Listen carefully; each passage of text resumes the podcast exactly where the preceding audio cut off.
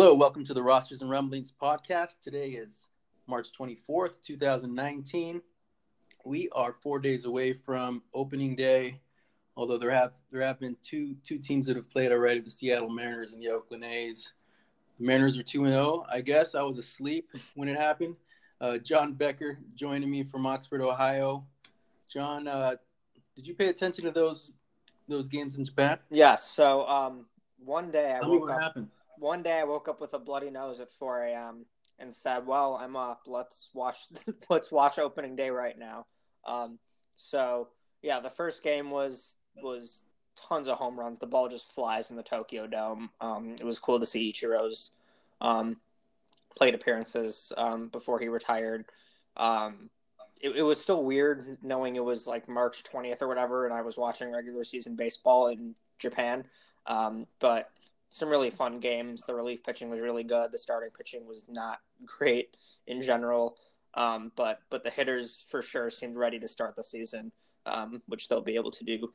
How Uh, did, uh, Thursday. how did Kikuchi, Kikuchi look? He looks pretty good. Um, fastball was good. Uh, was good. Curveball was good. I think he threw like ninety three ish pitches in like four and two thirds. So he's got to be more efficient. But the stuff was good. Um, the command was just not great, and hopefully that's something that he'll just shake the rust off in time, especially starting earlier than than uh, he normally would, not getting as full of a spring training um, to be expected. So. Um, I think he'll also start their second game at uh, what used to be Safeco Field is now T-Mobile Park um, on Friday, I believe. So that'll Yeah, be watched during a more normal hour. I'm just not ready for baseball. For I mean, I'm, I'm just I'm I'm so focused on these rosters and and cut down days, which is happening right now. This whole weekend has been nonstop, and so I even had the date wrong. I, I thought I thought the games were on the 21st and 22nd, but they were on the 20th and 21st. And then I looked at the time and I and I thought, okay, I think I'm going to see them when I wake up in the morning. But by the time I woke up at like six or 6:30, they are they were already over. And so all right, well, two two games in the books. I know the Mariners won. I know Hunter Strickland got the saves. Ichiro is officially retired now. But that's that's uh that's pretty much all all I got out of it. But now we can kind of reset and those two teams have to reset as well. It looks like they're back. I don't know. No, their A's aren't official. I think the Mariners are officially at 25 men again, um, 25 man roster. So and the other 28 teams are, are close. And this weekend, they're getting the bulk of their roster moves done. Uh, still a few few unsettled unsettled roster uh, competitions, roster battles, position battles. And so what I want to do today is I want to go team by team. Um, I have my opening day tracker open here on Roster Resource. If you haven't seen it, it's a pretty pretty good tool. Let's start on the uh, let's start with the NL West, and then we'll just go go straight down. We'll go NL West, NL Central, NL East, and then we'll go AL West, AL Central, and, and we'll finish it off with the AL East. So uh, we'll just spend a couple minutes on each team and just discuss uh, status of their 25 man roster, anything left unsettled, anything interesting going on, and uh, interesting news for the Diamondbacks. that They're pretty much set from from, from all indications. And uh, big news for for today, especially for those of you that play fantasy baseball, is Greg Holland was was named their closer. Uh, didn't pitch very much this spring training. He had four four appearances, gave up three in the first one, then gave up a run in each of the next appearances, and then had a scoreless outing on March 16th. So I'm assuming he's been throwing on the backfields and he looks good because they named him the closer over Archie Bradley, who who uh, once again is, is gonna gonna be in that very important eighth inning role.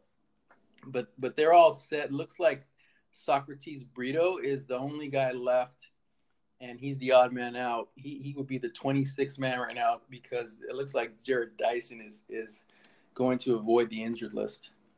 Yeah, definitely um, a pretty well set roster for sure, as you said. Um, Brito out of options, so um, I don't know if they're going to try to sneak him through waivers or just work out a trade um, without even trying to do that. Plenty of outfield depth um, already. Adam Jones, who's their fourth outfielder, will play plenty. Jarrod Dyson will um, play plenty, at least at the back end of games, pinch running.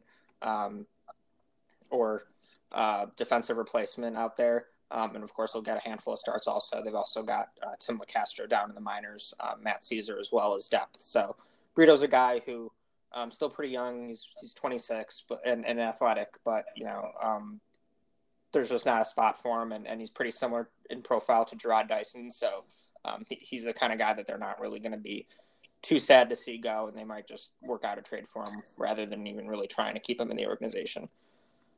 I know you pay a little bit closer attention to, to lineups and things like that earlier in the in the spring, and I've been trying to look back at, at uh, their last few lineups to, to kind of get a to find a trend, but they're kind of all over the place. The one thing I've noticed is that uh, Ketel Marte is is hitting lower in the lineup, like fifth or sixth.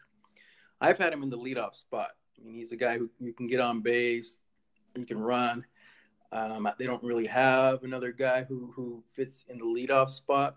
But I've seen Adam Jones in that leadoff spot. I've seen Steven Souza in the in the leadoff spot. Wilmer Flores.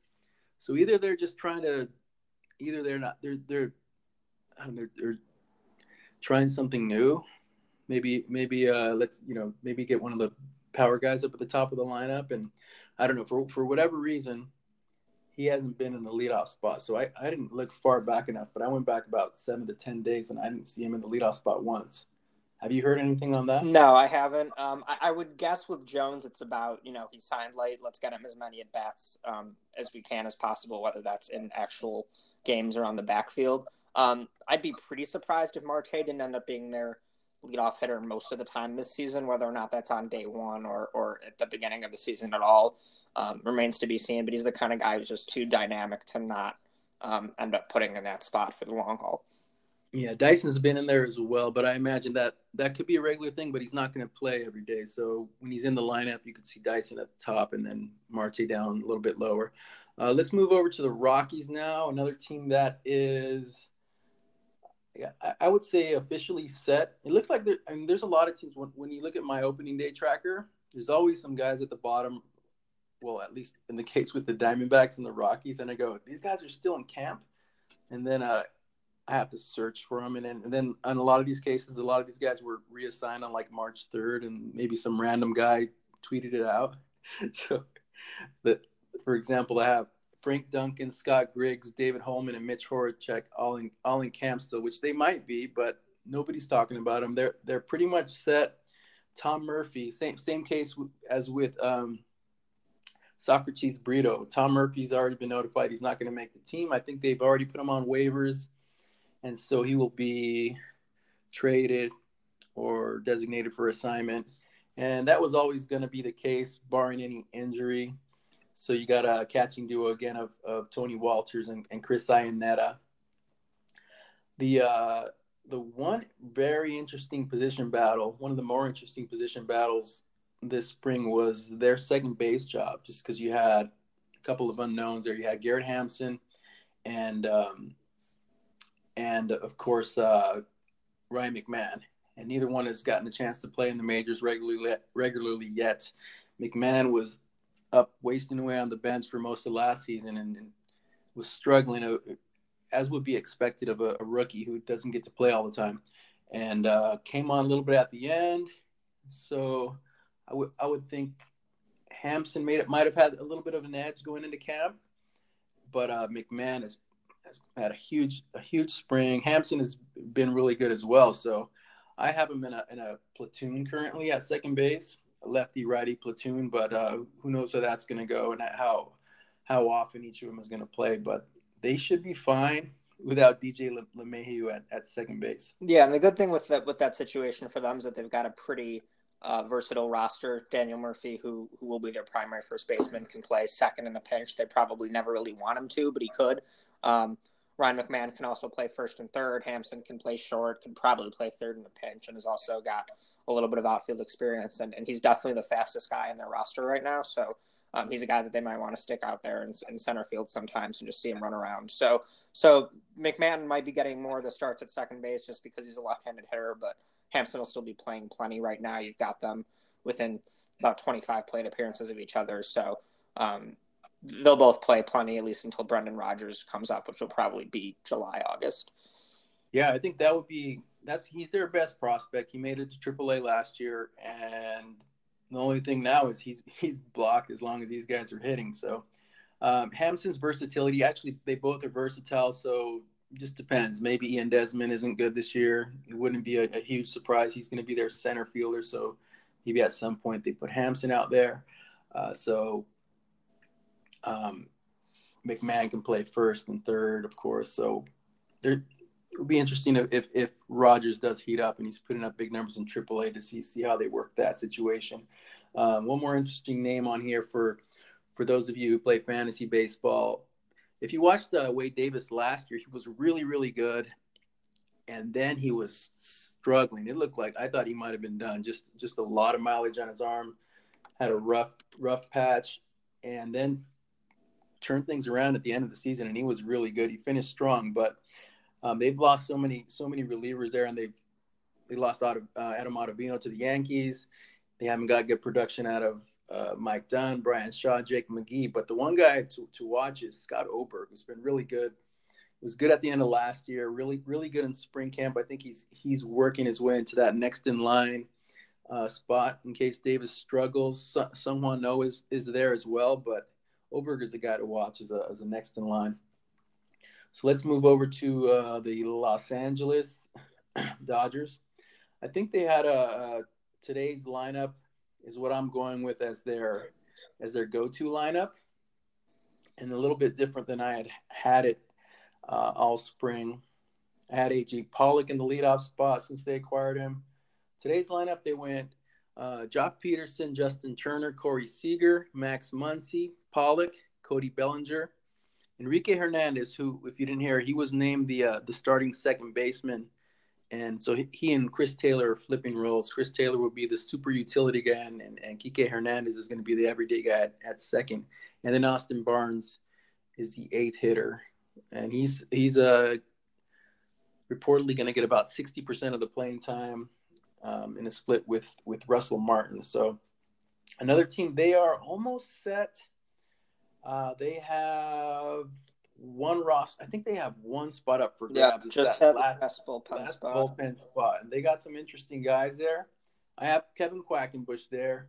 I think he's, you know, he, he's the guy who has experience. He's the most reliable. But um, they also have. Did you see that video of Stetson Stetson Allie? Yeah. Oh man, he he chucks that was, that was and um, the rare pitcher to hitter back to pitcher move. Um, yeah, um, he's a guy that could could get a long look.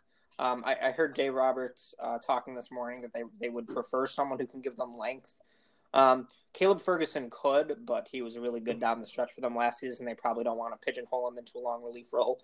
Um, I don't know whether Quackenbush is stretched out enough. They've also got uh, Brock Stewart, Dennis Santana, who they've optioned. Um, Justin Grimm, they just signed to a minor league deal a couple hours ago. Um, probably not a guy who could give him length, but I, I think – they're more likely to go with a, a guy who can can eat innings if needed rather than the best arm possible, which would probably be Quackenbush or even uh, Grimm or Stetson Allie. Yeah, and they could bring one of the uh, one of the guys the option if they really wanted a, a guy who can throw three innings. I mean, Quackenbush can give them two if they really needed it, but you know, if one of these guys gets knocked out in the first inning, I think they'd be they'd be in trouble there. But yeah, Stetson Allie was a guy who was a was he drafted as a pitcher or first baseman? He, he was drafted as a, as a, pitcher, had no control pitch. as a pitcher for two years. They moved him back, or they moved him to first base, um, and then back again to the mound a couple years ago. Um, wasn't great last season in the minors, but um, seems to have much better command this spring, and he, he's always been a hard thrower. So if he can put it all together, he'll he'll be a great story. Yeah, second round pick of the Pirates back in 2010. Those guys that throw 100 miles per hour, you just you just never know. Something something clicks one day, and um, but yeah, that yeah probably probably going to start in AAA, but but uh, a guy who might be up during the season would be a really fun, really good story. He would, he would be debuting at age 28, uh, nine years after he was drafted, and after he changed positions a couple times. So uh, let's move on to the San Diego Padres. That's my that's my team. I'll be at opening day on Thursday, and that uh, that matchup is set. It's going to be Eric Lauer taking the hill on opening day for the Padres against against Madison Bumgarner, and it sounds like their rotation is pretty much set. The first four spots are pretty much set, and that would be Lauer, and they're they're going to go with Joey Lucchesi, and it looks like Chris Paddack and Matt Strahm are going to fill out the three of four spots, and so the number five spot is down to Cal Quant- Cal Quantrill and Logan Allen, and both of them got killed today. They both got they got crushed. I don't think they either one of them lasted an inning. Yeah, I think it was twelve uh, runs combined. So, um, so I'm not sure if they if they rethink that. They've already ruled everybody else out of the competition, and so was, you know there there could be some guys available out there right now who who they can just you know they can look at it and say look these guys aren't quite ready let's just put them down in triple A and you know we'll bring them up once they're ready and let's bring in a guy like um, I don't know off the top of your head is there anybody out there who who can make a couple starts? It would be interesting. Well I mean Bartolo, uh, Bartolo Colon if you're looking for hey, interesting. Um, he's still out there. Um, James Shields would be kind of funny to have also. I don't think there are any um, starting pitchers really kind of on that bubble with um, opt out decisions from from minor league contracts. But it's the kind of thing where, um, unfortunately, with their schedule, they've got to make a decision now. They can't really delay it. They got their first um, eight games in eight days, so they can't go with a four man rotation. And, and it would be a weird move to say, you know, we we told Erlin and Mitchell and and the rest that they're they're not contending for that fifth spot anymore. And but seeing how they pitched today, um, will will reverse course. That would just kind of be a weird move. Um, but at the same time, they were both so bad today that that I don't know what's going to happen. Yeah, that's a uh, it's a tough one, especially with guys that don't have any major league experience, and it's and it's rare that uh that's a, a pitcher with no big league experience is going to make the the opening day roster, and they did it last year with Lucchesi, but it but it's pretty rare. And now you're going to have Chris Paddack and probably one of these guys. It's just you want them to have that confidence going into to opening to, to, their first big league start and their last start. They got knocked around.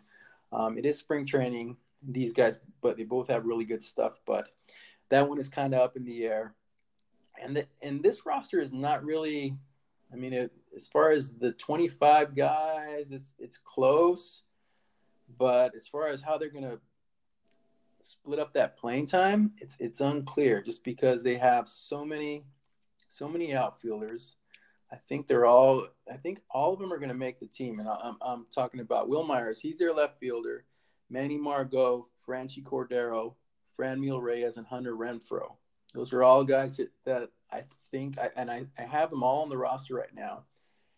And Franchy Cordero is, is the most talented guy of that group. And he's a little bit streaky. He started off slow, but he's he's come on a little bit at the end. And I know when they had him on the team, I think last year was his first year, the first time they had him up, or was it the year before? The year before that. Um, year before, and you figure this kid's not ready. He strikes out a ton. Um, just send him to the minors and and you know just don't sit him on the bench up here, man. But they just kept putting him in the lineup, and then he would he would hit the crap out of the ball.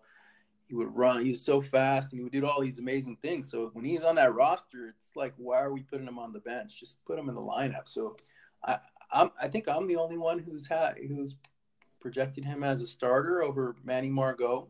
Manny Margot was not good last year. He's still a talented 24 year old who can he can easily bounce back.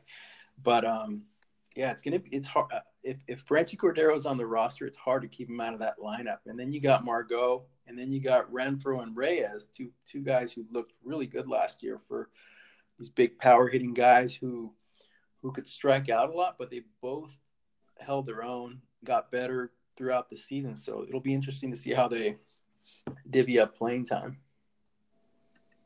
Yep, for sure. Um, moving on to the Giants, they might have the most unsettled roster in the National League. They've really not tipped their hand at all.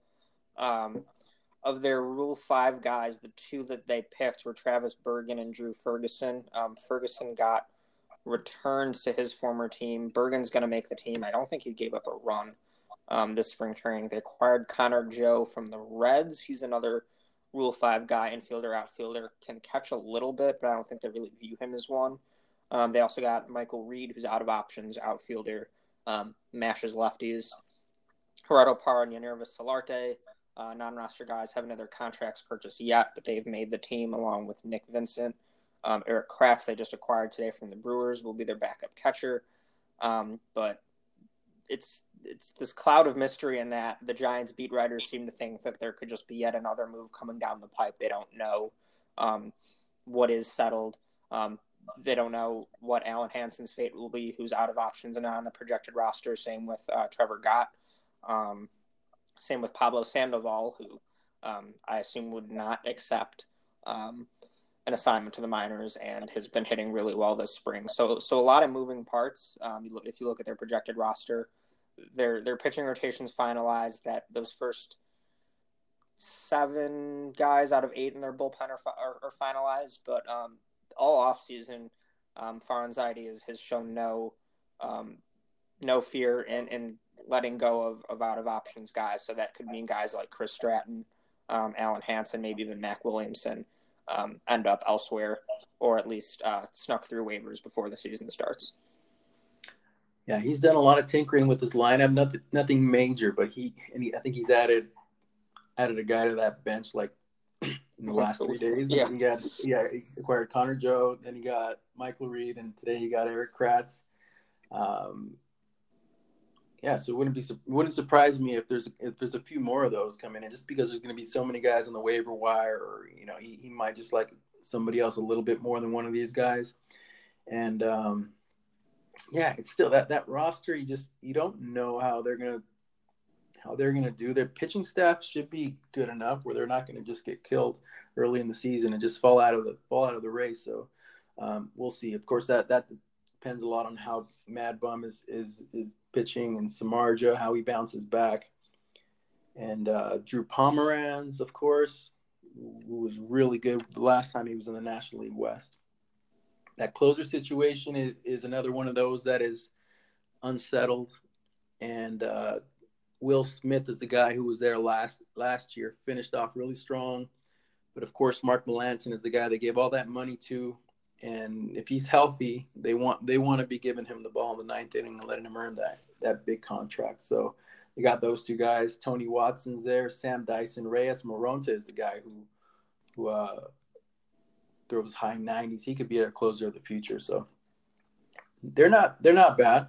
It's not it's not a it's not a very interesting roster, but uh, Zaidi, I'm sure he has a few a few more minor moves in him. So let's move on to uh, the NL Central.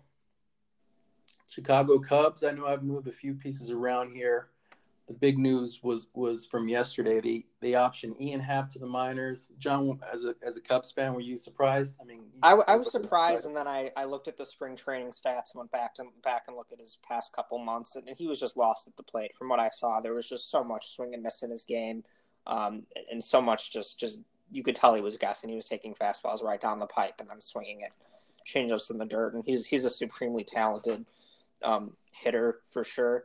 Um, but he's the kind of guy where when he's lost at the plate, there's just it seems like he's never going to get out of that funk. And um, Albert Almora Jr.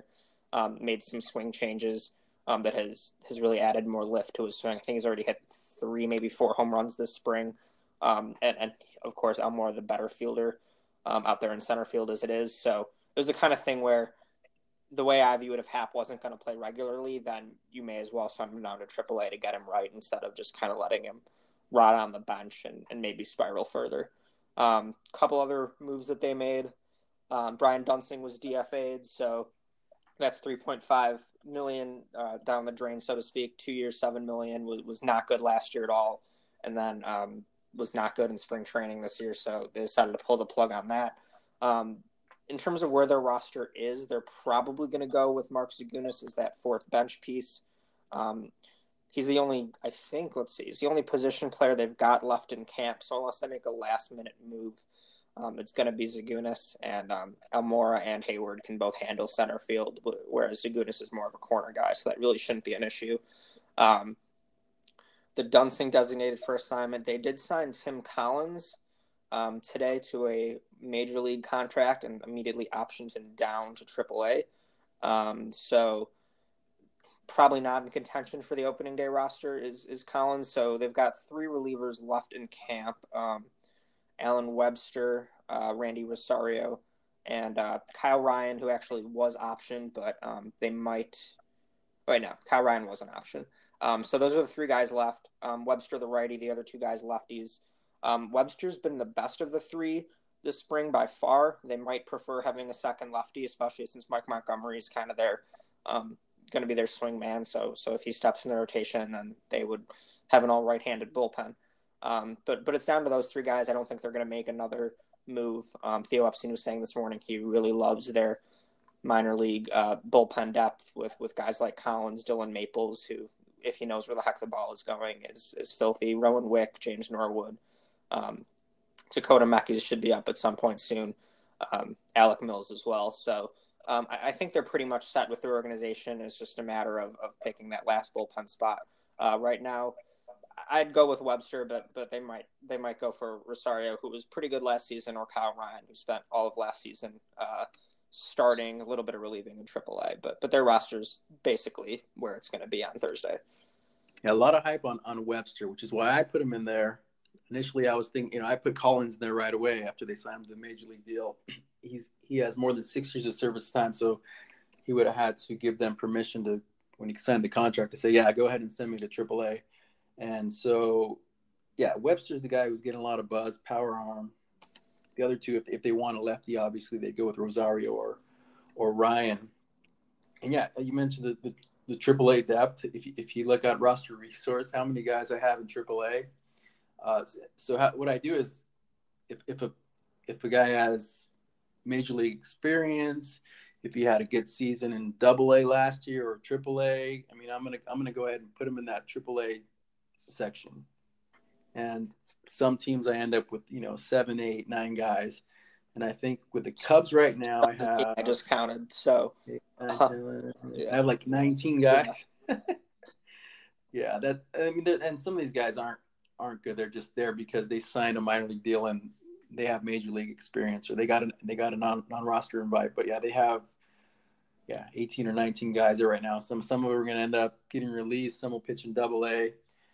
But yeah, that's depth. I mean, out of that group right there, you have a few guys that are going to be able to help the big league team this year. Cincinnati Reds. Uh, big news a couple days ago, losing one of their big bats, Scooter Gennett strained groin, out for eight to 12 weeks, uh, which opens the door for Jose Iglesias to play every day as a shortstop. They can move Jose Peraza over to second base.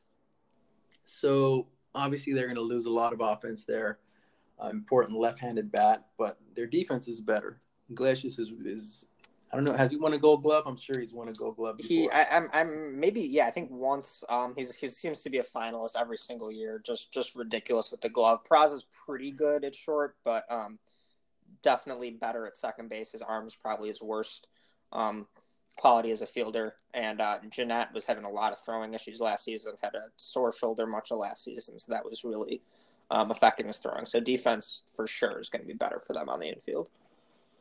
And so they cleared up that outfield uh, potential controversy by sen- sending uh, Nick Senzel down to, to the minors.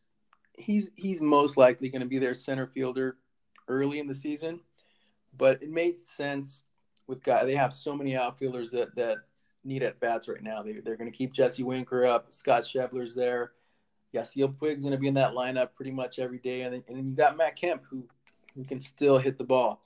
And so one of those guys can play center field, and it looks like that's going to be Schebler, and he's had a really good camp, and they should be able to get away with with having a subpar defender in center field for for a little bit, while Senzel gets gets his uh gets his feet wet in AAA. I mean, he's a great athlete. I'm sure he'll be fine in center field, but it's not going to hurt him to actually play some games at the position and play real games in AAA. And he was hurt most of last year, so I know there was a little bit of controversy when he was sent down, but I, I don't I don't think there should be in the, in that case. So there will be he he can make it interesting early in the season if he's hitting the ball and if he's showing like he can handle center field. But for now, they're they're set. I think they're they are down to their last. Um, I think they got 26 guys left in camp, and Robert Stephenson is is is uh he, he, was hurt earlier in camp, so I have him on the projected injured list. Although he's pitching, it seems like he's fine. So it could be a situation where he gets sent out. He gets designated for assignment, or they could just put him on the uh, the injured list. But nothing, nothing major coming up there. It looks like they're all set. Their starting rotation is set. Luis Castillo, Sonny Gray, Tanner Roark, Anthony DeSclafani, and Tyler Mahle. How do you think they're going to be, John? You think they're going to? It's it's tough because they look good on paper, but that the whole National League and I think the NL Central and, and the East especially are both going to be just absolute dogfights. So, I mean, w- one of these NL Central teams is just going to be a lot worse than expected. It, it's probably going to be the Reds or the Pirates, um, but but but they've got a pretty good looking team. The pitching staff is is miles better than it um, has been in a long time, really since they had like Cueto and Latos and Leake. Um, and and the offense should be just as good as it usually is, even without uh, Gennett for two or three months. So the Milwaukee Brewers pretty much set their roster a few days ago, and it was a surprise and surprising move or, or a um, moves. They named their three young pitchers to the starting rotation, and they were all on the bubble going in the camp. You didn't know if any one of them was going to make it, and that's uh, Corbin Burnes, Freddie Peralta, and Brandon Woodruff you figure one of them might make the rotation, especially if Jimmy Nelson wasn't healthy enough to start the season. You figure one of them was probably going to be in the bullpen, and, and all three of them could could easily be really good setup men um, or late inning late inning guys at, at some point in their career. But they all pitched well this this spring, and they all got rotation spots. Chase Anderson's the odd man out, so guy who they had signed to a long term contract after he was really good a couple years ago. Now he's going to be in their bullpen. The three young kids are in, and uh, Zach Davies and, and Jhoulys Chacin is their opening day starter. Uh, Zach Davies will be their, their fifth starter. Uh, they've, they've been hit by the injury bug. They've lost Jeremy Jeffress, um, shoulder shoulder discomfort, and Corey Knebel with an elbow injury, which could be really bad, could be season ending. They're not sure yet. At this point, he's out indefinitely. So, one of the most dominant bullpens in baseball last year um, is down to Josh Hader and a lot of guys who you're not really sure about. Yeah, it's a team that that could be just as good and just as exciting as they were last year, but you look at their pitching pitching staff, and there's just a ton of question marks. I mean, all those those young guys who who will slot in two, three, four in the rotation are really exciting. Um, Jacob Barnes and Taylor Williams have, have really good stuff, and they're they're pretty young guys who will be um, set up men and maybe even get some save opportunities. But there are very few unproven or very few proven arms. Um, really, just Hader, Chacin, and, and Davies are the are the only guys who lately have had a lot of success at the major league level. So um, could be a, a, pitching staff that's very much in flux. Could could very much be a non-issue. They'll they'll definitely hit though, um, but it, it's a matter of are they going to have a lot of high-scoring blowouts, or they're going to have a lot of twelve to ten games? Yeah, hopefully Jeffress will be back early in the season. He had shoulder discomfort. It seemed like there's twenty or thirty guys out in spring training with with shoulder shoulder tightness or shoulder discomfort or whatever. And you never know if that's serious or not. The elbow if, if an elbow hurts, that is that usually ends up being bad news. Shoulder, in most cases, seems like that calms down and they're able to get back on the mound eventually. So Jeffress gets back early in the season. He'll he'll team up with uh, with Hader in the late innings, and they they should be fine. But that lineup is so deep, man. That's that lineup was was already really good. They added they added Grandal. They brought back Moustakas. Orlando Arcia um, can hit a little bit better than he did last year. He looked he looks really good at times, but he's he's still a young kid. But I mean, one through seven, they're that's that's not going to be a fun lineup to face. Pittsburgh Pirates. Interesting, interesting. Uh, well, I'll say it wasn't an interesting offseason for them, just, but it's there's been some interesting um, position battles here, and Jung Ho Kang. How do you say his name? Kong. I think Kang? it's Gong, um, with like with a G, which took me about a year to remember. Um, I have I have the pronounce pronunciation guide now. I need to keep it open while uh, while we do this. Young, uh, it doesn't say. It doesn't say. So maybe it's just how it's spelled. Jung Ho Kang. Anyways, he's their starting third baseman. He hasn't played in the majors in two years. We don't have to discuss his off the field issues. They were pretty bad, but you know the Pirates decided to give him a chance, another chance. Major League Baseball decided to give him another chance, and uh, so far he's made the most of it. And the one thing you notice when, when you look at his stats, when when guys get hurt or for whatever reason they're they're not playing for a year or two, you can easily forget how how how good of a player they were, or you know if they were bad, or you just you just forget about guys. They're just not on the radar. And so if you look at Kang's stats, he was really good for for those two years that he was he was with the Pirates, and um, he didn't know how that how it was gonna how his skills were gonna translate coming over from the Korean League. But he had uh, over 800 OPS both years, 21 homers in like half a in like 100 games in 2016. So he's had a I know he's had a uh, six homers this this spring, nine nine hits, and six of them have been home runs. So they named him the starting third baseman over Colin Moran, who's a, who's a nice player, but um, not, not going to give you the big production at third base. So he's he's going to the bench.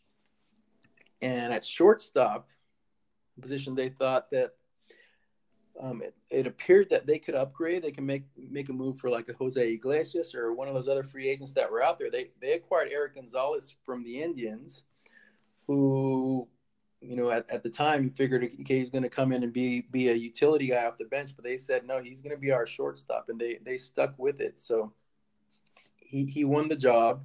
So it'll be interesting to see how he he does in his first year, and everything else is pretty close to being settled. They say they're not they're not going to name a fifth starter yet. Jordan Lyles has been the favorite. Nick Kingham and, and Steven Brault are in that in that battle as well. And uh, they got some good arms in the bullpen. They got Felipe Vasquez, of course, and they got a full year of, of Keone Kela, Richard Rodriguez, Kyle Crick. Um, Nick Burdi was a Rule 5 pick, still Rule 5, Rule 5 status. He's coming back healthy. So they got some big arms back there. I'm not sure if, if they're going to hang in that division.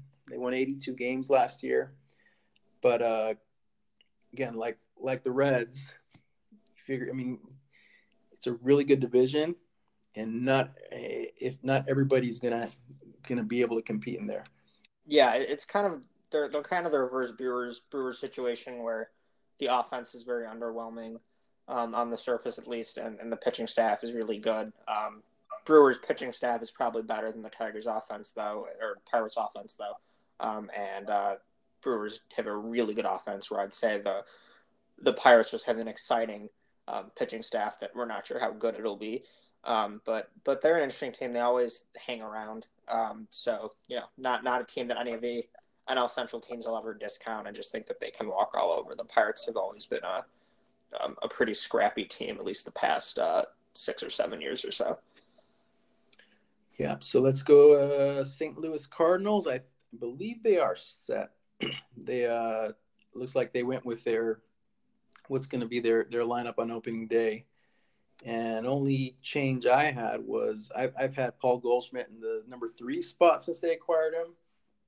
And they went Matt Carpenter, Paul Goldschmidt, Paul DeJong today. So um, it looks like they're going to go with the Goldschmidt in the two spot most likely. DeJong in the three spot, and then Ozuna, Molina, Dexter Fowler is going to get a shot to bounce back, and then you got Colt, Kolten Wong and, and Harrison Bader. They did set the rotation as well. After Miles Mikolas, it's Jack Flaherty. Dakota Hudson is their number three starter. Uh, Michael Wacha and Adam Wainwright. And then in the bullpen, another unsettled clo- closer situation where I think they just don't want to say the young guy is their closer, put a lot of pressure on him. But it looks like Jordan Hicks should should get pretty much every opportunity to to, to take that job and run with it. But they also got Andrew Miller and Alex Reyes is the guy you got to watch out for. I think they're gonna they're gonna be careful with not to overuse him, but he's in that bullpen. He's just as as as uh just as nasty as Jordan Hicks out there, and it's just it's to be you get to the seventh, eighth, and ninth inning, and you got to face those two guys, it's it's not going to be fun. Yeah, um, a bullpen that they really made over the middle of last season, um, in large part due to the, due to the emergence of, of Jordan Hicks and, and, the struggles that a lot of guys, um, most notably uh, Greg Holland, were having. But um, it, it's actually something that could be a major strength for them, especially if Reyes um, works himself into high leverage situations. Andrew Miller um, bounces back after a, a, pretty rough season by his standards with uh, Cleveland last season, and, and John Brebbia, Dominic Leone, um, Mike Mayers, uh, all guys who were pretty good when they pitched last year, and uh, John Gant will be uh, their swingman, kind of flexible uh, role long man guy. If they're if they're in a situation at some point this year where where they got those five guys in there right now in the rotation and they're they're doing fine, they're healthy, they're holding their own, and you're able to go to put in your bullpen Hicks, Andrew Miller, Alex Reyes, and Carlos Martinez. Those are your four best guys in the bullpen. Man, that's that's there's some deep bullpens in the majors. A lot. I mean, a lot of teams are good at building, you know, bullpens that are dominant dominant guys, sixth, seventh, eighth, nine innings. But that would be really really tough to beat if you if, if the Cardinals get a lead on you and you, and you go to those four guys, especially if if they get into the playoffs. So, if of course, that's a it's a big if. Say these if these guys stay healthy, we don't know how many innings Dakota Hudson's going to give them. We don't know if Michael Wacha will stay healthy, if Adam Wainwright will stay healthy. So at some point, you know, Alex Reyes will, you know, could be moved to the rotation. Carlos Martinez, once he's healthy, they could bring him back as, as a starter. So a lot can happen, but that, yeah, it's just it's just uh, as, as roster geeks who like thinking about these things on paper, that that bullpen could be really good. Okay, uh, National League East, Atlanta Braves. A lot of changes today. They did uh they did set their rotation. Roster's not completely set yet. Uh, they're getting there their starting lineup has been set for a long time. It looks like they have maybe one or two bench spots up for grabs. Matt Joyce is now the leading candidate. He started the uh, the spring with with the Indians. They released him. He went to the Giants, and then the Giants uh, traded him to the Braves yesterday. And they optioned Adam Duvall down, an All Star a few years back. Really struggled after after the uh, the Braves acquired him He was optioned to the minors, so could open the door for for Matt Joyce. But they uh they set their rotation today, so it's going to go like this: uh, Julio Teheran on opening day. Uh, game number two, it's going to be Bryse Wilson. Game three is going to be Kyle Wright. Uh, game four is going to be Sean Newcomb. And then they have an off day, and then they're going to come back with Teheran again. And then it's most likely likely going to be Max Fried. and then as long as he's healthy, they're going to bring Kevin Kevin Gausman off of the IL to pitch Game Seven. So that's their plan for now. They have so many guys. I mean, Touki Toussaint is the guy who got optioned today. Um, I had him as a projected uh, number five starter for for most of, most of camp, and didn't have. A, I mean, there there wasn't really any indication that he he was falling out of it. I mean, all these guys are really good. You just never. I mean, there was with so many guys fighting for one or two spots. So, um, yeah, they have a lot of young guys for a team that that was the uh, went to the playoffs last year, first place team with 90 wins. They got a lot of young guys. It's a really good farm system though. So, one more interesting move they sent down Dan Winkler, who's been a really good setup man for them the last few years.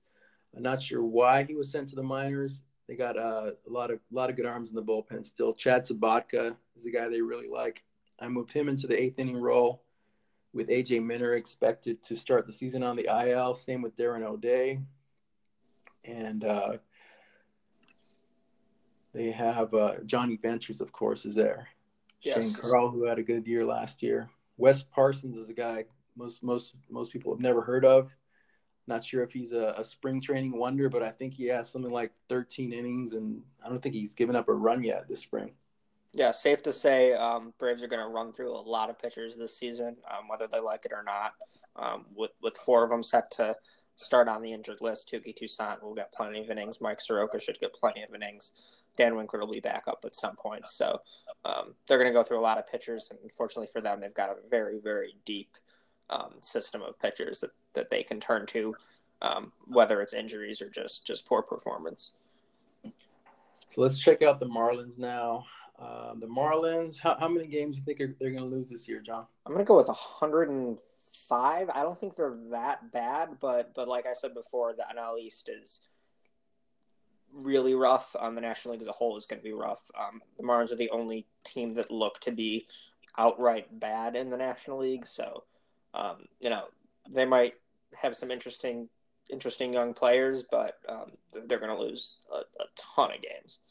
Yeah, they have. It's it's hard to lose 100 games when you have a good pitching staff, and they have they have probably five, six, seven starting pitchers who I trust right now. And they got Renya, Straily, Trevor Richards has been really good this spring. Caleb Smith looks healthy. He was good last year before he got hurt. Pablo Lopez. Um, they have a lot of pitching depth as well. They got some interesting arms in the bullpen. Not sure who their closer is going to be. Drew Steckenrider, Sergio Romo, Adam Conley, Tayron Guerrero throws 100 mile per, miles per hour. They got uh, two kids who I have in the projected bullpen right now, Tyler Kinley and Nick Anderson, who are having really good springs.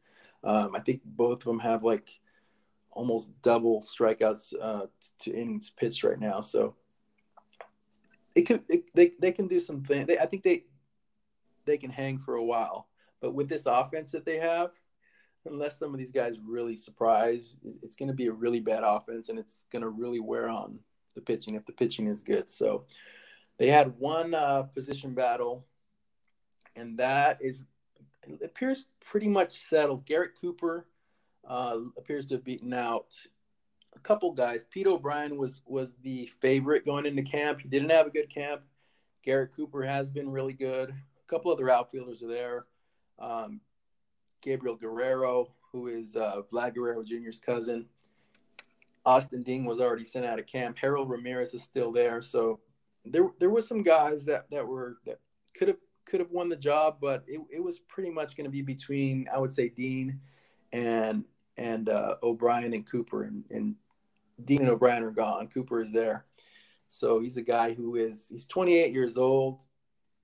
But a couple years ago, I think he was with the Yankees when he was I think he hit like 360 or 370 in AAA, and hasn't really got a chance to play regularly since he did that. So we don't really know what he's capable of.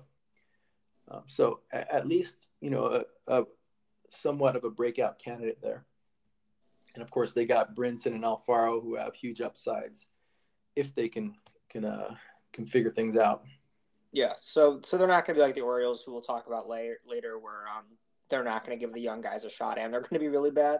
Um, the Marlins will at least be um, somewhat interesting to follow because of all the young talent they've got. Um, they've got a few veterans on their roster, um, but only seven guys over 30 on their roster, which um, is pretty good. Um, they want to have a young team, and, and, they're clearly committed to that for, for from right from the get go, right from day one.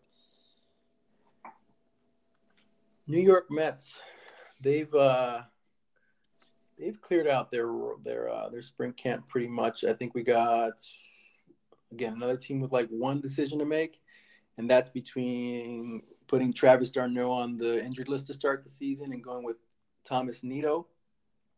And then they also have a Rule Five pick in camp, Kyle Dowdy, who they're not committing to. They've already sent everybody else out of camp, but they're saying now that they they could bring somebody else back. They could they could still acquire somebody. They're not settled there yet, but yeah, it looks it looks like they are gonna gonna go with the rookie Pete Alonso on opening day. So unless they sign him to a contract extension, he, he will become, or unless the rules change um, for uh, for service time, he's to be a free agent after.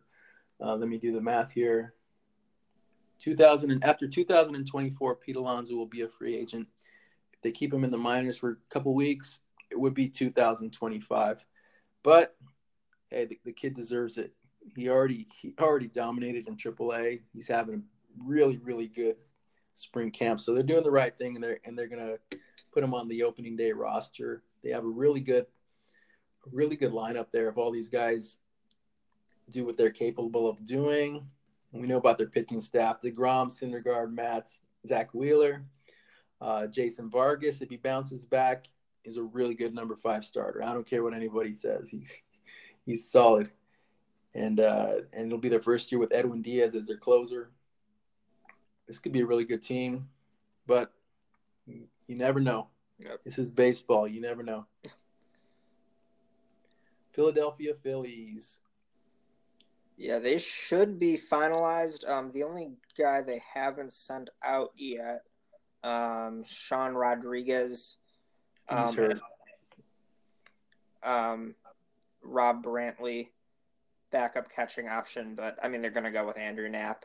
Um, they decided that uh, Eddie Ramos would take that last um, bullpen spot. Um, looks like they're committed to having Scott King around their roster and just hoping they can find enough playing time for him. Um, delaying a decision on Aaron Altherr, uh, Roman Quinn will be on the injured list um, with a strained oblique. Both Quinn and Altherr out of options. Um, possible that they could both be on the roster um, when everyone's around, but uh, they really like Nick Williams off the bench. He can be optioned, but um, Gabe Kapler right now seems to think he can find enough playing time for him. But uh, this is a roster that's really good and, and appears to be set. Moving on to the Washington Nationals. Yeah, this this NL is good. The Marlins might lose 120 games. The only thing I don't like about the Nationals lineup is they got one one lefty hitter, and everybody else is right-handed. Oh no, they got two lefties, Adam Eaton and then Juan Soto. But they got four through eight, all right-handed hitters. Anthony Rendon, Ryan Zimmerman, Brian Dozier, Yan Gomes, and Victor Robles. They they should be they should be fine. They should score plenty of runs, and of course Scherzer, Strasburg, and Corbin are gonna gonna be fine. That rotation is gonna be good, but I mean, I guess we say this every year about the Nationals, and they always disappoint at least a little bit. Yeah, um, and and it seems to come down to the bullpen every single year. And you look at their bullpen right now; it's definitely um, the most underwhelming part of their roster. Um, and that's, I think, where their only decision lies. Um, last bullpen spot um, between Wander Suero um, and Austin Williams. Um, but both of them having strong springs. Um, both of them can give you multiple innings. Williams can maybe give you a little bit more length. Um, definitely a tough decision, but also one that it's not a big deal. Um, you know, there's a lot of stock put into opening day rosters, and it's really important to the players. But when you when you're looking at guys with options like both Suero and Williams, they can come up and down as much as they want, and they they they're both the type of, of reliever who are definitely going to be riding the bus from from AAA to the majors pretty often as uh, as pitch uh, pitch counts are, are put into consideration and, and injuries and, and all that. They have a, a very uh, interesting spring spring training story, spring training surprise. Who's still still there, and they have. It looks like they're going to keep. They're going to go with the five man bench, and uh, I have five forty man roster guys there now. But there's one one other guy in camp, and that's Jake Noll, who was a third baseman, who barely made it to Double A last year. He is uh, set was a seventh round pick in 2016. Put up good numbers in, in high A, and then was a little bit underwhelming in Double A. But he, he's 24 years old. He, he got the invite to camp, and he's making the most of it. That's why he's still there because he's 15 of 47 with two homers and four doubles. So he's hitting 319 with a 928 OPS, and uh, and making a case for a roster spot. So that just goes to show you just just just just because you've never played above double A or if you look at somebody's stats and you go there's no chance this guy is going to make the team if you have a good enough camp and everything goes your way you just never know this guy is still in camp and he is uh yeah he, he might be the biggest surprise on opening day if, if he makes the team I, am going with adrian sanchez as their the last guy on the bench but um, jake noll is the guy good job uh, let's move on to the AL West, Houston Astros. I haven't heard much from the Astros uh, for a while. Looks like they are. They set? I think Yep, they're, they're- set. They've sent everybody Yep, out. they're completely set. Um, really good roster, of course, as you would expect from them. Um, no real surprises here. Josh James um, had been on the projected injured list for a little bit. Um, I think it was an oblique injury, but um, he, he's pitched a few innings over the past few days um, and ended up just taking him out of the uh, race for the fifth spot in the rotation. But um, he'll he'll open the year in the bullpen, and he'll definitely get plenty of starts as the year goes on. Yeah, they're going with two, two, uh, two young kids who were rotation candidates, and of course James knocked himself out of it with his injury, which he missed time. But him and, and Framber Valdez, lefty, so they got two two young kids in the bullpen. Both of them can throw two to three innings if, if necessary. So we'll see how how often they're going to have to do that. It looks like Brad Peacock wins the number five uh, rotation spot. And I think, you know, as far as the, the lineup goes, it'll be interesting to see how much they get Tony Kemp in the lineup.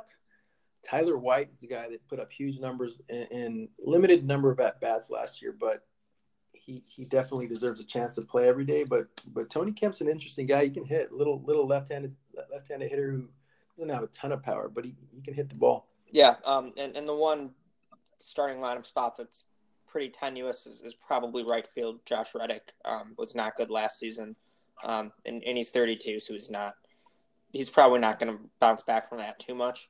Um, so definitely, um, right field could have some bats open up. Um, Tyler White's probably not going to play every single day at DH. Um, so Kemp's going to get his fair share of at bats, but um, Jake Marisnick's glove and speed is also um, a consideration for sure that could take away some of uh, some of Kemp's playing time. Yeah, Josh Reddick was actually scratched from the lineup today with back stiffness. Of course, uh, as as every pro athlete will say, they're it's not a big deal. They're fine, but don't listen to them. Just wait, wait for the next day and see see what uh see what the training staff says about it. But yeah, he's like you said, he's 30, 32, 33 years old. If your back hurts, you don't know that's gonna that's gonna feel better the next day, like when you were 21, 22.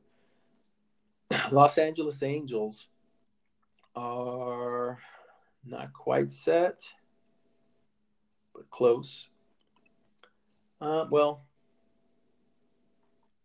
I think they're down to one one bullpen spot, and I need to update the uh, the opening day tracker because I still have Noe Ramirez as a candidate. Right now, I have him in the bullpen, um, but I believe Luke Bard is still yep. still in camp, and he's a guy that was a non-roster invitee, and they added him to the 40-man roster, and I believe he's still in there competing for a spot. He's having a good camp, but they uh yeah, I think they're set. And the one, the one move we talked about earlier today was second base. I've had David Fletcher penciled in, and we're thinking maybe more of a, of a platoon between Tommy La Stella and David Fletcher.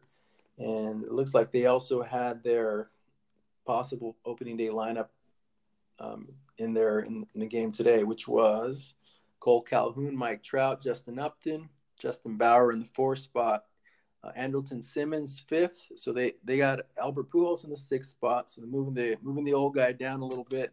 Hopefully he he uh hopefully he took it okay. Uh, Zach Cozart was seventh, Jonathan Lucroy eighth, and then they had La Stella in the ninth spot. He hasn't had a great camp, but I think it makes sense. David Fletcher is, is, is a a young kid. He was okay when he when they brought him up last year. He he was having a really good year in the minors, but I think it makes sense to kind of split that that time at second base between those two. And of course, they got Peter Bourjos back in back with the Angels. He was a was a 2000, 2005 draft pick um, with the Angels. He spent some time with them, and now he's now he's back, and seems like he's going to make that opening day roster.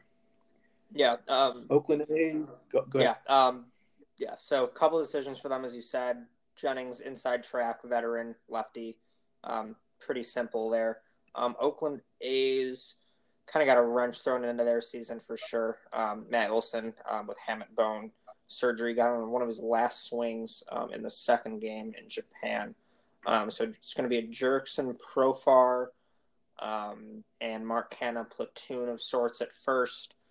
that'll open up some playing time for Franklin Barreto at second base, along with Chad Pinder. neither of them have really got uh, gotten a lot of uh, regular playing time. I think they still have to narrow down their roster by a couple, um, with Olson creating. Wait, let's see. Olson created one spot. Uh, yeah, I have. I have. You got twenty five. Uh, I think they're.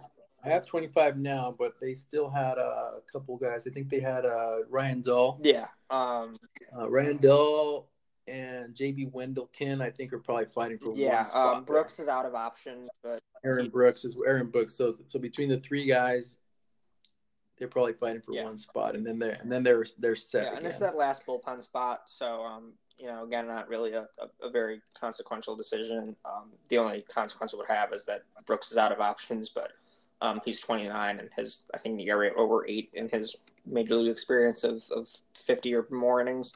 Um, so they'll probably go with Wendell or Dole, who, have got a lot more upside, but um, could definitely go with with Brooks just to delay a decision on him. Yeah, it, and this will be interesting to see how much they utilize Franklin Barreto. This, this injury to Olson opens up some time just just because they can move Profar to first base, and and of course Chad Pinder deserves to play every day to see what he can do. It's been really good. Um, potential breakout candidate if if if they can give him 400 to 500 plate appearances. So of course it opens up time for him as well. But Franklin Barreto is he's only 23. He's been around for a little bit he is one of the guys that got in the um, in the Josh Donaldson trade from the Blue Jays, and he was I think he was the main piece there, and he was their their best prospect for a while, and he's just kind of been buried. He doesn't he hasn't gotten a chance, and still on the bench at least. He's in, he's in the majors at least, but he's on the bench, and we'll see if he can get some regular playing time. Yeah, um, really dynamic player. Should definitely have some opportunities over those. I think usually six plus weeks for him and surgery that Olson's out. Um, but this could really be the last shot he gets with the A's. So um, it's really important for him that he makes the most of his playing time. So the Seattle Mariners have set their 25 man roster. Uh, as long as Mallex Smith is ready to go, and I think he was still kind of questionable. He was he, he was, wasn't placed on the injured list. He was inactive he had some elbow pain early in camp, so he got a late start. And um, as far as I can tell, they have 25 guys left right now, and he's one of them. So I'm assuming he is ready to go. They are the first place Seattle Mariners, uh, and, and, they could, uh, I don't know, I think they could be all right as long as Hunter, Hunter Strickland holds things down in the ninth inning. Uh, surprise move by them was they, they sending out Dan Altavilla who I had as their eighth inning guy. And it looks like they're going going to go with uh, Matt Festa through a couple scoreless innings in in the uh, Japan series, and so they don't have a lot of experienced guys who they can throw in there in the seventh and eighth innings, um, especially with Anthony Swarzak on the DL, Sam Tuivailala on the DL, Shawn Armstrong on the DL, IL, sorry, on the IL. So I think that's the one question. You know, who, who's going to end up being that guy that, that's next in line after Strickland? Yeah, it's it's not an awful looking team really. Um, the rotation I think will be pretty decent, especially if, if Felix Hernandez bounces back, even if that's you know a four point five ERA at this point. Um, offense is pretty good. Um, it's just a matter of you know what the heck are they going to get out of their bullpen because um, beyond Strickland and, and even with Strickland, it's a very um, iffy group for sure. Um, but you know, it, it's a bullpen, so you're going to get a couple surprises, and you're going to get some just absolute duds as as they shuttle guys in and out throughout the course of the season. For sure. Let's move on to the Texas Rangers. They have, uh, I think they're, I think they're set. Yeah. Yeah. Um, I think waiting for sure on Joey Gallo, but um, which is why they haven't set Zach Granite out yet. But um, by all accounts, he should be ready. Um, I think played on the backfields yesterday, so he should be Joey Gallo should be good to go. Um, I think every, everybody else in camp they've told that they're not going to make the roster. They've told Jeanmar Gomez that he was going to be on the team, and that was after they told Jason Hammel that he was going to be in their bullpen, and then he retired. I've never, I've day. never seen that happen. That was the one of the weirder mm-hmm. things I've seen. Um, but good, good for Jeanmar Gomez, I guess. Hey, guys can change yeah. their mind. He's, he's he's made a nice living in baseball, and maybe he wasn't looking forward to being the uh, the yeah. long reliever for the Texas Rangers.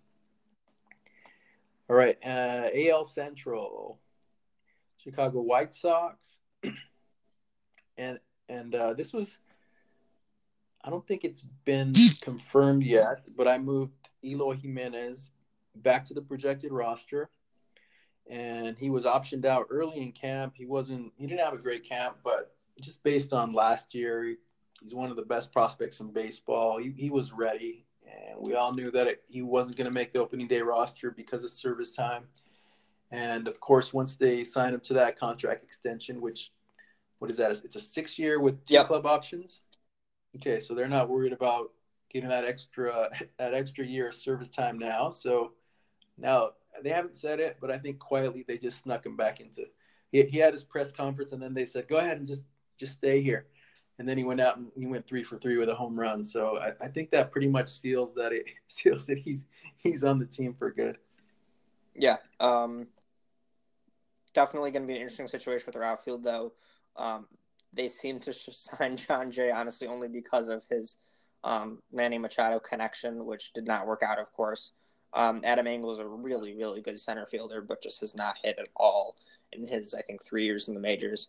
Um, Daniel Palka's got so much raw power, but the glove is really bad. So um, the non Eloy guys are going to be shuffled in and out, and, and that's definitely going to be an interesting playing time breakdown to watch. Um, one guy not on their projected roster, Ervin Santana. Um, he'll stay back in spring training for a little bit, but he will slot in as their fifth starter once they need one, which won't be for a while because they've got three off days in their first um, eleven days. So, um, yeah, I think it's I think it's April tenth. I think he's so yeah he still has two more weeks to uh to get strong and get ready. Yeah, but they're going to go with the four man rotation, and then uh, Ervin Ervin Santana time.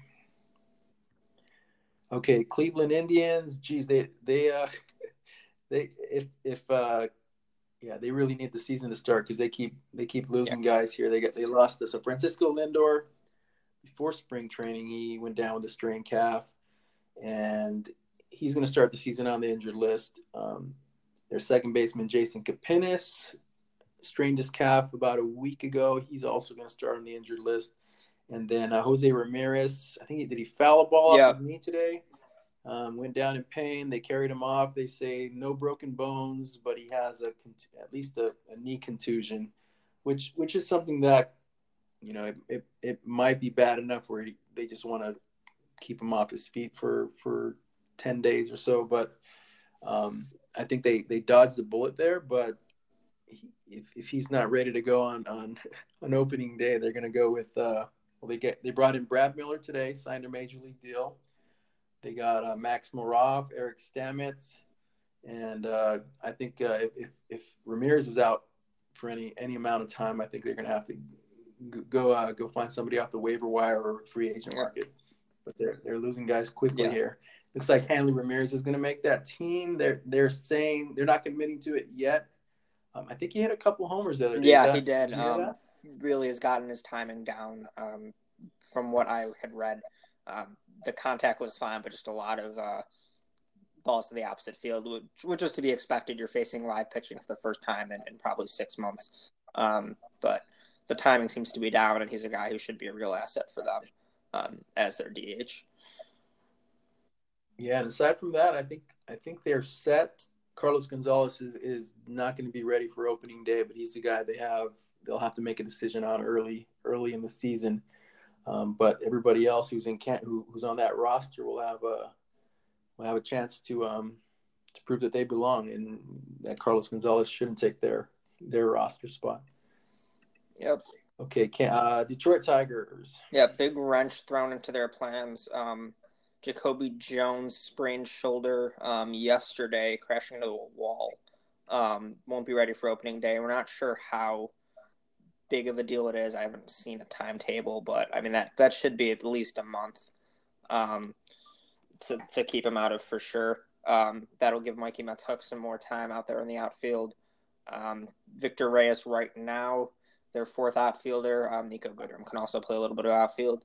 Reyes, a guy who they had really wanted to play regularly at AAA, but as of right now, um, doesn't look like they really have a choice um, unless they go out and get someone on the waiver wire. They could also bring Dustin Peterson um, back up, but they seem to be finalized. Other than that, um, uh, haven't decided. Yeah, they named uh, Jordan, Jordan Zimmermann is going to be their opening day starter.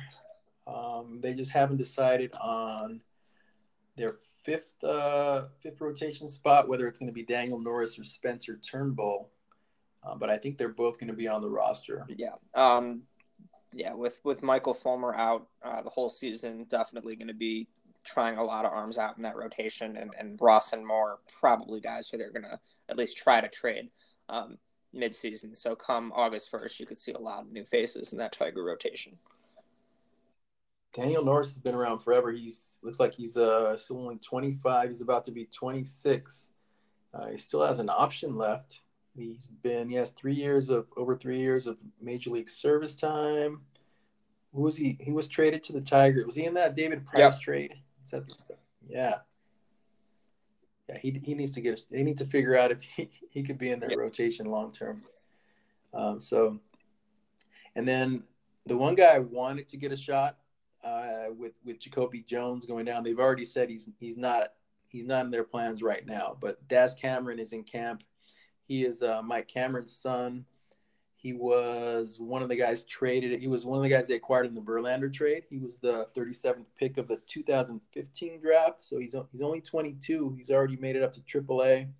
I think he hit a home run in, in uh, the game today, but they're saying he is not not yet in their mix, but I, I think he's he he could get a shot later in the year. Yeah, um, you know, there's nobody that should be blocking him. Um, so if he tears up AAA or even just is is pretty good down there, he'll get a shot at, uh, on September 1st at the latest, I would think. Yep. Okay. Uh, Kansas City Royals. Now they they're they're going to be pretty bad, yeah. I think. Hundred loss team. Yeah. Yeah. That they are they are not quite set because they're I think they need to decide if they want to go with Lucas Duda uh, on their roster or somebody like I have Humberto Arteaga. Have you ever heard of Humberto I have not, Arteaga? and every year there's there's one or two guys on a projected roster by the end of spring training that I have to look up. Um, last year was Adam Cimber actually, who um, ended up being really good for the Padres, and then traded to um, Cleveland. But but yeah, Arteaga guy I've never heard of, and right now here is on a projected roster. So so that probably tells you all you need to know about the Royals.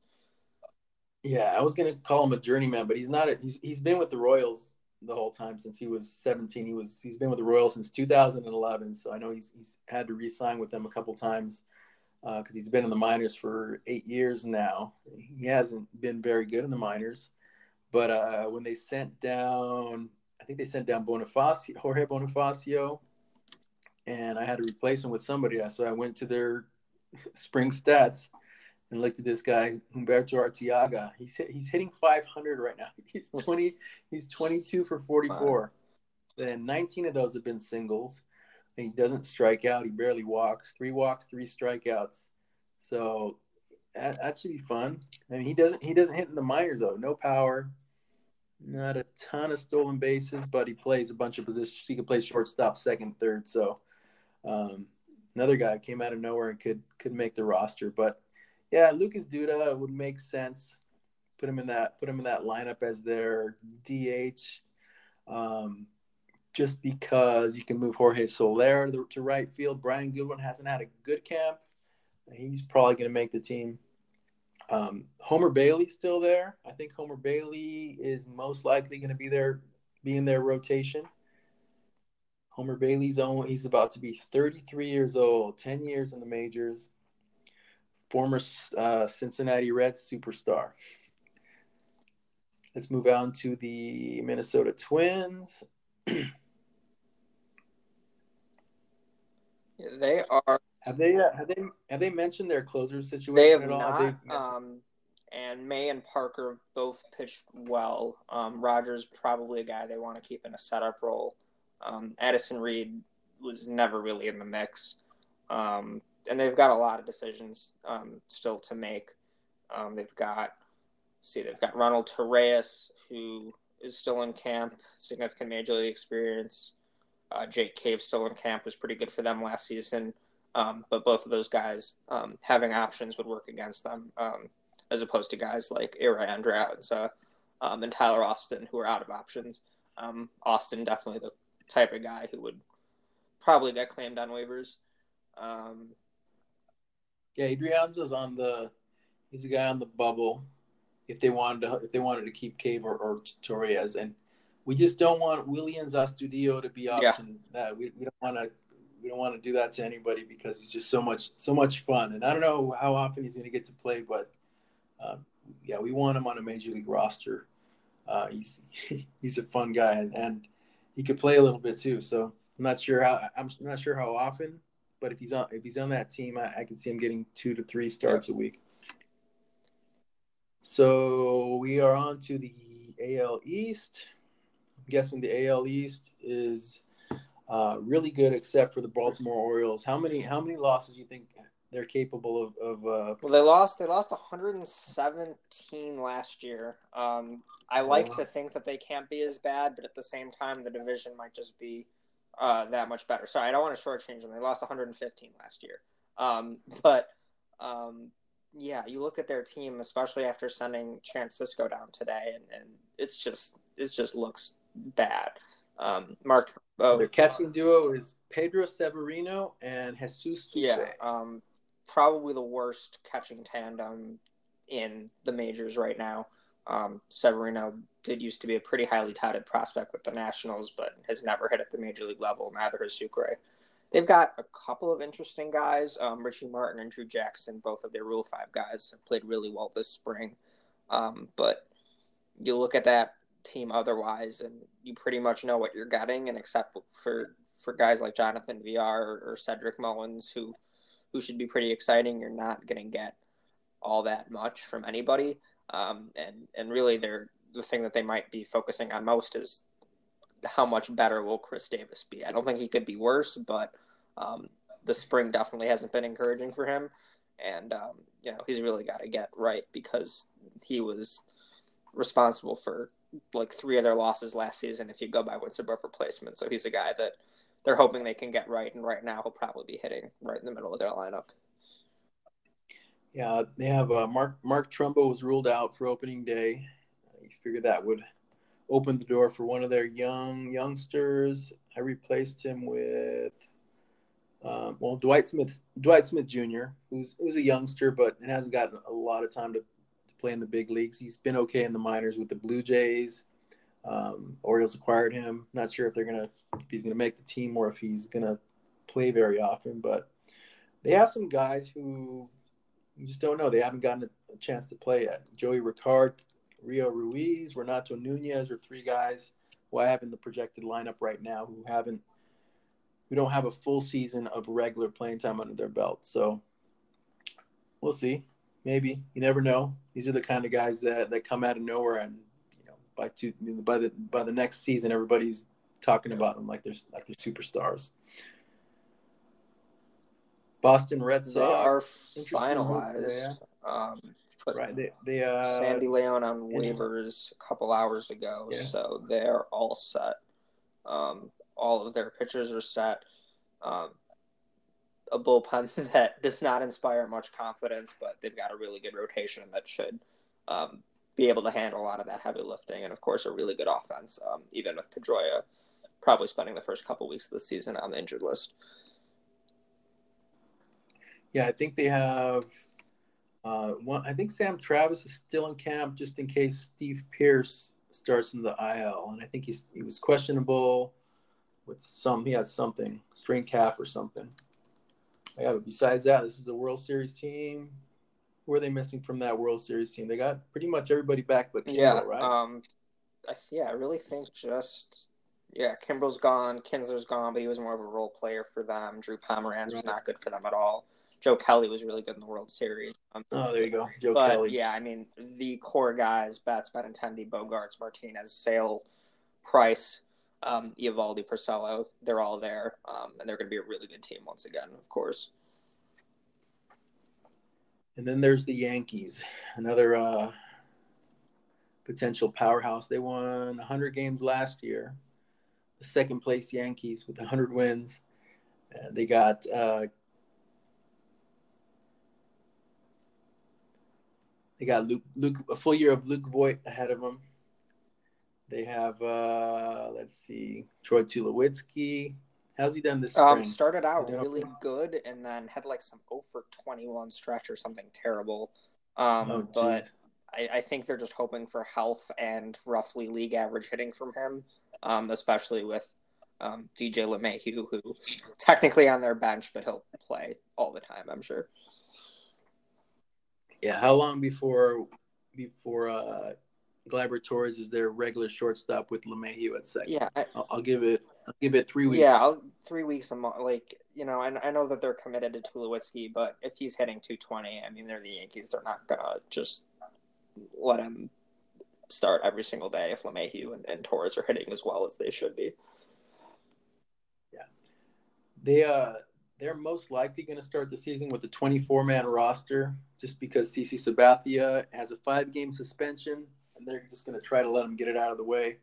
And then they're going to decide if he needs to, to he needs some time on the injured list. Uh, he's recovering from that um, angioplasty he had in the offseason, but he's been he's been throwing. Uh, should be ready to go early in the season. So we'll we'll see if it's if it's right after he's done with that five game suspension. Uh, as of now, they're going to go with uh, Domingo German as their number four starter. And I think they have an off day, so they'll need a number five starter on April 4th. Uh, CC suspension will be over. And so we'll see if, actually, no, it's April 3rd. One, two, three, four. Yeah, CC could pitch as early as April 3rd. I don't think he's going to be ready. Yet. Yeah, in that situation, uh, um, Aaron Boone said this morning they, they've got um, Jonathan Loaisiga ready, uh, lined up to, to be that fifth starter if needed for a turn or two. They're definitely not going to rush um, CC Sabathia. Um, and of course, with Luis Severino out, um, they're going to need Domingo German or uh, Loaisiga to, to, to get quite a few starts anyway. Tampa Bay Rays, and they have uh, a lot of guys who deserve deserve at bats. Who I don't have. Well, Yandy Diaz, I have him on the bench as a as a platoon right now. Same with Daniel Robertson, who had a really good year last year. But you got Brandon Lowe there. You got Joey Wendle. Tommy Pham's going to play every day. Avisail Garcia, if he's hitting, he, he's going to be in there. Ji-Man Choi, they say he's going to be there starting first baseman. Austin Meadows is there. They got a good team. I mean, it's this is they won 90 games last year in that division. Um, are they better? Are they? This is a team that that is due for some regression. Yeah, I mean, I don't know if they're better, but it's it's hard to say if they're worse. I mean, Charlie Morton, big big acquisition. Blake Snell probably won't be as good, but he's still an ace for sure.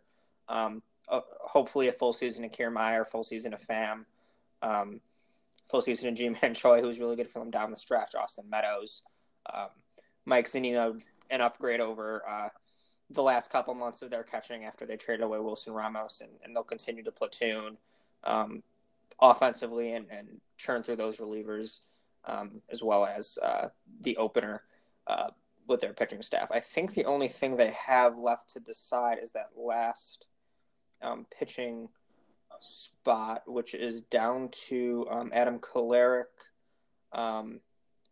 Wilmer Font, Emilio Pagan for two spots. Um, so it's just Jalen Jalen Beeks. Jalen Beeks, I think, is still in camp. Yeah, Beeks. I think I saw that he'll be on the opening day roster. Um, so that would make it one spot for Wood, uh, Font, and Pagan. Um, I think Pagan having the best spring of the three. Um, but but Font being out of options and a guy who can give him some more length is, is definitely something that um, does change the calculus for sure. Um, but with Beeks, um, probably less less important for them since Beeks will probably be one of their uh, primary pitchers or whatever they call them for whoever follows the opener. Yeah, we'll see how year two goes with the with the opener. And last team is the Toronto Blue Jays. Out of everybody, every team, every team has injuries. It seems like they've gotten hit the worst the last last couple weeks they've gotten they've got hit by uh, the injury bug in their pitching staff, and that's uh, John Axford, um, Ryan Tepera, Bud Norris, who I think it seems like he's going to be okay. They've lost a couple guys to the um, to the projected IL the last couple days and they signed Daniel Hudson today to a major league contract. Recently released by the Angels. He was in uh, Angels camp as a non-roster invitee, and uh, unfortunately, this is not a we're not we're not waiting for the arrival of, of Vlad, Vlad Guerrero Jr. just yet. Uh, he, he, hurt himself a couple weeks ago. Was it a strained groin, strained hamstring, or something? Uh, quad, something lower body that um, unfortunately is going to keep him out for um, probably a couple more weeks. So um, probably end of April um, is what you should be circling your calendar for when he'll be up in the majors. Um, still got some decisions to make. I think they're waiting to see on Norris's status. Um, he pitched an inning today, but he's not going with the team um, to Montreal for their um, couple of exhibition games. I'm not sure how much that really matters or how much how much we should be reading into that, but it's something to keep an eye on. Elvis Luciano, their 19 year old Rule 5 pick, um, has looked like you would expect a 19 year old Rule 5 pick to look in spring training, but um, with all their injuries, they may as well um, stash him at this point. But they've also got Javi Guerra, Danny Barnes, um, who, who've been pretty good in the majors um, as options, along with um, Thomas Pannone, if they're looking for someone who can give them a little bit more length. So a lot of decisions still to be made. Um, definitely an interesting team, as I've said, but I don't know if they're going to be all that good. But uh, we're really all just waiting on Vlad Guerrero Jr. Yeah, uh, number five starter with uh, Ryan Borucki, elbow elbow discomfort. He's going to start on the IL, and so they didn't have a lot of options. I put Sam Gaviglio there. I, I know he was having a really good camp, and then as soon as I put him there, I looked at his stats, and I think he had given up like eight runs in three innings the the last like the day before. Uh, but there really aren't that many other options that are that are deserving. Sean Reid-Foley still there um, Trent Thornton. I have in the bullpen right now, but he's also an option for that number five spot. And uh, I don't know another team that could be could be looking around the next couple of days. Maybe they find a number five starter, but they don't have yeah they don't really have an obvious choice right yeah, now. Yeah. Um, today we already saw a lot of roster shuffling with those those like 24th and 25th spots opting out signing major league contracts getting released signing major league contracts smaller smaller trades um, and that'll be commonplace over the next couple days. I don't think that the rosters have to be set until noon the day before the opening day, or, or not even until like 10 a.m. on um, opening day itself. So we're going to see many more smaller moves um, over the next couple of days as teams finalize the roster and, and work through injury situations. Well, I will. I will be busy, and uh, let's see. It's Sunday evening, so if you're listening to this podcast this is where all the rosters are at Sunday evening, and there'll be there'll be some moves coming coming down the wire, um, but but I don't know. We'll we'll see if uh, if anything big happens. Probably not. What's the uh, can you can you remember any big trades right uh, before? Uh, Craig Kimbrel, it's the right only before. one I can think of. Um, Kimber, when the, that, that was, was probably like or... two days before opening day. It was like they had told it was nuts because I remember they had told Kevin Quackenbush he'd be on the roster, and then they said, "Whoops, sorry, we just got Craig Kimbrel."